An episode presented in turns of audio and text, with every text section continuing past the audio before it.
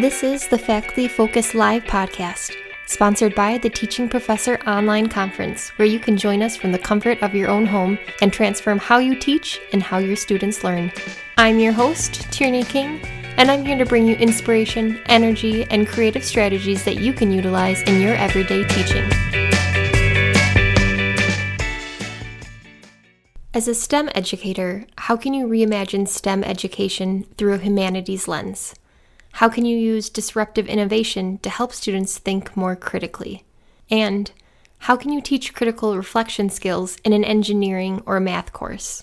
In this episode, we'll address all of these questions and more. To start, Mays Imad explains how using a teaching journal and student journal made her realize that her students wanted to see the beauty of what her course had to offer.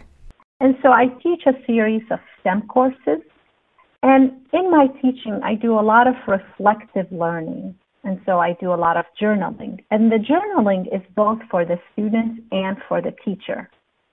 And so what I mean by that is the journaling. So I give the students reflective learning so they follow a rubric and I ask the students to keep a learning journal to document their learning experience.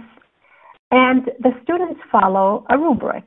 And so I read their journals, and it's going to be online, so I will read their online journals. Um, and in addition, I have a I have a learning I have a teaching journal that I post online, and what the students students can read my my teaching journals. And what I'm trying to convey to the students is that learning is is done um, not in a vacuum. We want to integrate, we want to incorporate, we want to um, explore what we know and connect it what we want to know and what we've learned before. And so I do a lot of that, modeling that through my teaching by having a, uh, uh, a teaching journal, and then I ask the students to to share their their learning journal. I want to show you examples of what students wrote in their learning journal. Now, keep in mind that those learning journals are meant to be about the topic that we're studying. And what I found over the years, there's this theme of being disenchanted, if you will. There is a student that wrote in, in her learning journal, I wish we could talk about the news in the classroom. When I spoke with the student, the student said, you know, it just feels that we're asked to leave everything behind when we walk into the classroom. And I'm sitting in the classroom and I keep thinking about what happened last night and, and things that impact my community. And I can't concentrate. Another student wrote, I feel I am attending a school for robotic education. It feels suffocating and so far removed from the real world. There is no spontaneity nor beauty. Now, when I took this second quote, I thought a lot about it, I reflected on it, and I took it to really, I asked one of my colleagues actually in the break room, and I said, Do your students want to learn about beauty and they want spontaneity? There was that reflexive reply that no, they just want an A. And I would do actually a research where I would ask students um, about certain things, and I would ask the faculty to see how aligned they were. And the fact of the matter is, they were not aligned right? And so, so there's that there is that um, reflexive that students want to get an A and go to go to medical school and get a job, as if it was mutually exclusive, as if it, that didn't mean that they also want to learn about beauty um, in the world around them. And here is a third quote where the student says that life can be how hard life can be on on you some days and how drab and dull the world feels without passion. I wish my teachers knew just how badly some people struggle with the weight of the work and the world as they try to wiggle your way through the tight and unrelenting cookie cutter format of the educational system. And again, this left me thinking about passion and how often do we impart passion for the subject for the um, for the, the profession to to our students so the questions that I that I was left with is, well, what do I think students want from their education? And what do I hope that they want from their education? And the most important question is really, what do they actually want? That is, how can I ensure that my perception of what students want out of their education aligns with what students actually want? So, we touched on reimagining STEM education through a humanities lens. But what about integrating student skills such as critical reflection into your STEM course? In this program, Barbara Jacoby explains how you can use four basic modes of reflection and integrate it into any STEM related course. So as we look a little deeper at critical reflection in STEM in the next few minutes, I'd like for you to keep this reflection question in mind. So what is a missed opportunity for student learning that has occurred in the course of, of, of, of, teaching one or more of your courses. What is it that students just didn't get? So there are four basic modes of reflection. There's telling or speaking, the oral modes, writing, activities, and media. Let's look a little bit closer at those. So telling speaking can take many forms um, things like focus groups, structured dialogues, the obvious class discussions and presentations.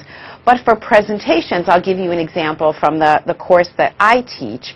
I have my students each teach a class. So each student provides thought leadership for a particular topic. So they really take ownership of that topic, and I give them a set of reflection questions by which they consider what are the key elements of whatever their particular topic is that they are going to present. So there's the teaching a class. Preparing real or mock testimony, engaging in debate or deliberation. Debate is arguing, as, as we know, to defeat your opponent. You present your best thinking. Um, you, you attack your opponent's arguments, and the, the goal is to win. In deliberation, we submit our best thinking to improve it. We try to seek a common ground and together to come to the best solution. But all, the, both of these are terrific forms of reflection, oral reflection, and work very, very well in the STEM disciplines. Writing is often the most common means of reflection in the context of academic courses. Journals and logs, certainly very effective in STEM. Problem analysis, case study, portfolios, essays, press releases, drafting real or mock legislation, and writing letters to politicians, uh, letters to the editor, letters to oneself sometimes can be really excellent examples of reflection that can sometimes also lead to civic action. Let me give you two examples of how writing can play out in math, a STEM discipline that faculty colleagues both on my campus and others say, this really isn't part of math, is it? Well, it can be. So in, the math, in a math course, let's say students learn the mathematics of how the lottery works, why it's nearly impossible to win, and then they can draft a letter to the editor or to a pub, or to uh, a politician if, if, if gambling as it is in my state is on the ballot coming right up. And then why what is the economic damage that that gambling can cause? And again that goes back to the mathematics. It brings the mathematics alive and puts it into a social context. It makes it relevant for students Reflection also can be done in inside the class activities. Students can work in teams and problem-based learning, which is sort of the more intellectual cousin of case study. So here's an example that students could grapple with in a range of disciplines as far as a, in, in, in a situation of problem-based learning. How should sustainability and, and economic development be balanced in developing countries? So students can work in teams to address the issue. They would figure out what information they have, what information they need in order to, to, to deal with the issue, and where they can obtain high quality information that would would lead to coming up with potential solutions. Certainly things like interviews, um, and then I'll give you a couple of examples that I often use. Role plays, uh, a, a form of simulation. Students are given a scenario in which individuals have different perspectives on the situation. Here's an example from engineering, which, be, which would be terrific preparation before students would actually get into the process, in this case, of designing a playground for a neighborhood.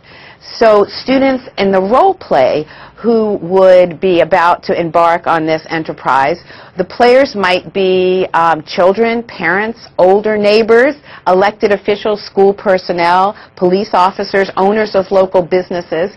And so the students would enact the role play and afterwards they would critique how well the situation was handled, again, in preparation for going into a neighborhood to actually design and build a playground. Then there's the forced choice exercise, which is one of my favorites. I'll give you an example from an IT um, course. For, so, so we take a controversial statement in the field. All of our fields have them. So here's one from IT. The, avail- the availability of information justifies its use the availability of information justifies its use. So in a forced choice exercise, the students would have to stand up, get out of their chairs. They would move to one side of the room if they agree with that statement and move to the other side if they disagree. Of course, they want to stay in the middle, but you won't let them. And then each side formulates their arguments as to why they selected the side of the issue that they did, and they choose a spokesperson or spoke, spokespersons. They then try to convince the students on the other side to cross the room and join their group. So you can do this iteratively a couple of times, and then the students can, they'll, they'll eventually, you know, be, be rooted in their positions, and they can reflect on the process of going through the deliberation and, and, and, and the persuasion. Again, skills that are very useful for professionals in STEM fields. In addition to these critical reflection skills, Michael Rust explains how a disruptive innovation assignment can help students think more critically and how students can apply these tools to their future jobs. When we think about the way that we train our students, we want them to be connecting with customers. We want them to be able to understand what customers' needs really are so that when they develop solutions, those solutions can be impactful, not just novel. So disruptive innovation is one way that we can go about doing that. First, a little bit of terminology. What do we mean by disruptive innovations, disruptive solutions? I think oftentimes disruptive innovation is used as a buzzword and it might be overused, but when used correctly, it can be a very powerful term and influence in our economy.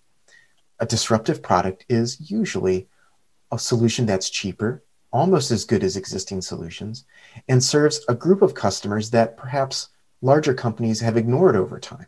Here, Rust explains how the assignment works and specific assignments you can use with your students in the form of a deliverable. The goal of this um, activity that I'm about to, to have you go through is to really think about how you can now apply them to a product or service or industry to disrupt it. Uh, and this is something that I often do with my students. And so I'd like you to try this out now. So, and the idea here is to pick a product, a service, or an industry that you would like to disrupt. I'll give you a few starters and you can also come up with your own in sort of a wildcard format. So you could choose to disrupt the example I just mentioned of a smartphone. Uh, you could try to disrupt beauty salons or maybe emergency medicine in, in ambulances or maybe medical imaging centers. Um, could you disrupt the automotive industry or college university degrees? Or again, disrupt something that you're passionate about from your own work. So start by picking your product or service or industry that you'd like to disrupt. You'll see that there's an opportunity to identify different customer types, look at their um, specific features and needs, and then start brainstorming for solutions to disrupt this product, uh, industry, or service. You can then choose from among those different uh, prototypes or solutions to ultimately pick one that you'd like to move forward with that could form the backbone of of a startup company or a new product that could be launched. The way that I use that is with my students is to often give them a lecture on disruptive innovation so that they have a little bit of an idea of you know, historical examples of disruption, as well as some of the language and, and terminology that's used here. Uh, and then I use that handout to guide the students through this activity where they develop ideas. Um, maybe they start from scratch, or maybe this is part of an ongoing project in which this allows them to just sort of think through different customer types before moving into actual prototyping. Um, and then you know you can think about how you might want to to wrap this up with your students in the form of a deliverable right? Could they have an elevator pitch competition in which they actually pitch back to the class? Um, here are the different ideas that we came up with um, and then you can have the class vote and, and crowdsource the solution to see who, who actually uh, won the competition. Or maybe you can have your students work on a technical report where they communicate back the ideas they've developed. And again, maybe you have enough time to actually move forward and develop these projects. Maybe this is just a one-off activity in a class. It could actually be the front end for design projects if you have that in your uh, teaching um, portfolio.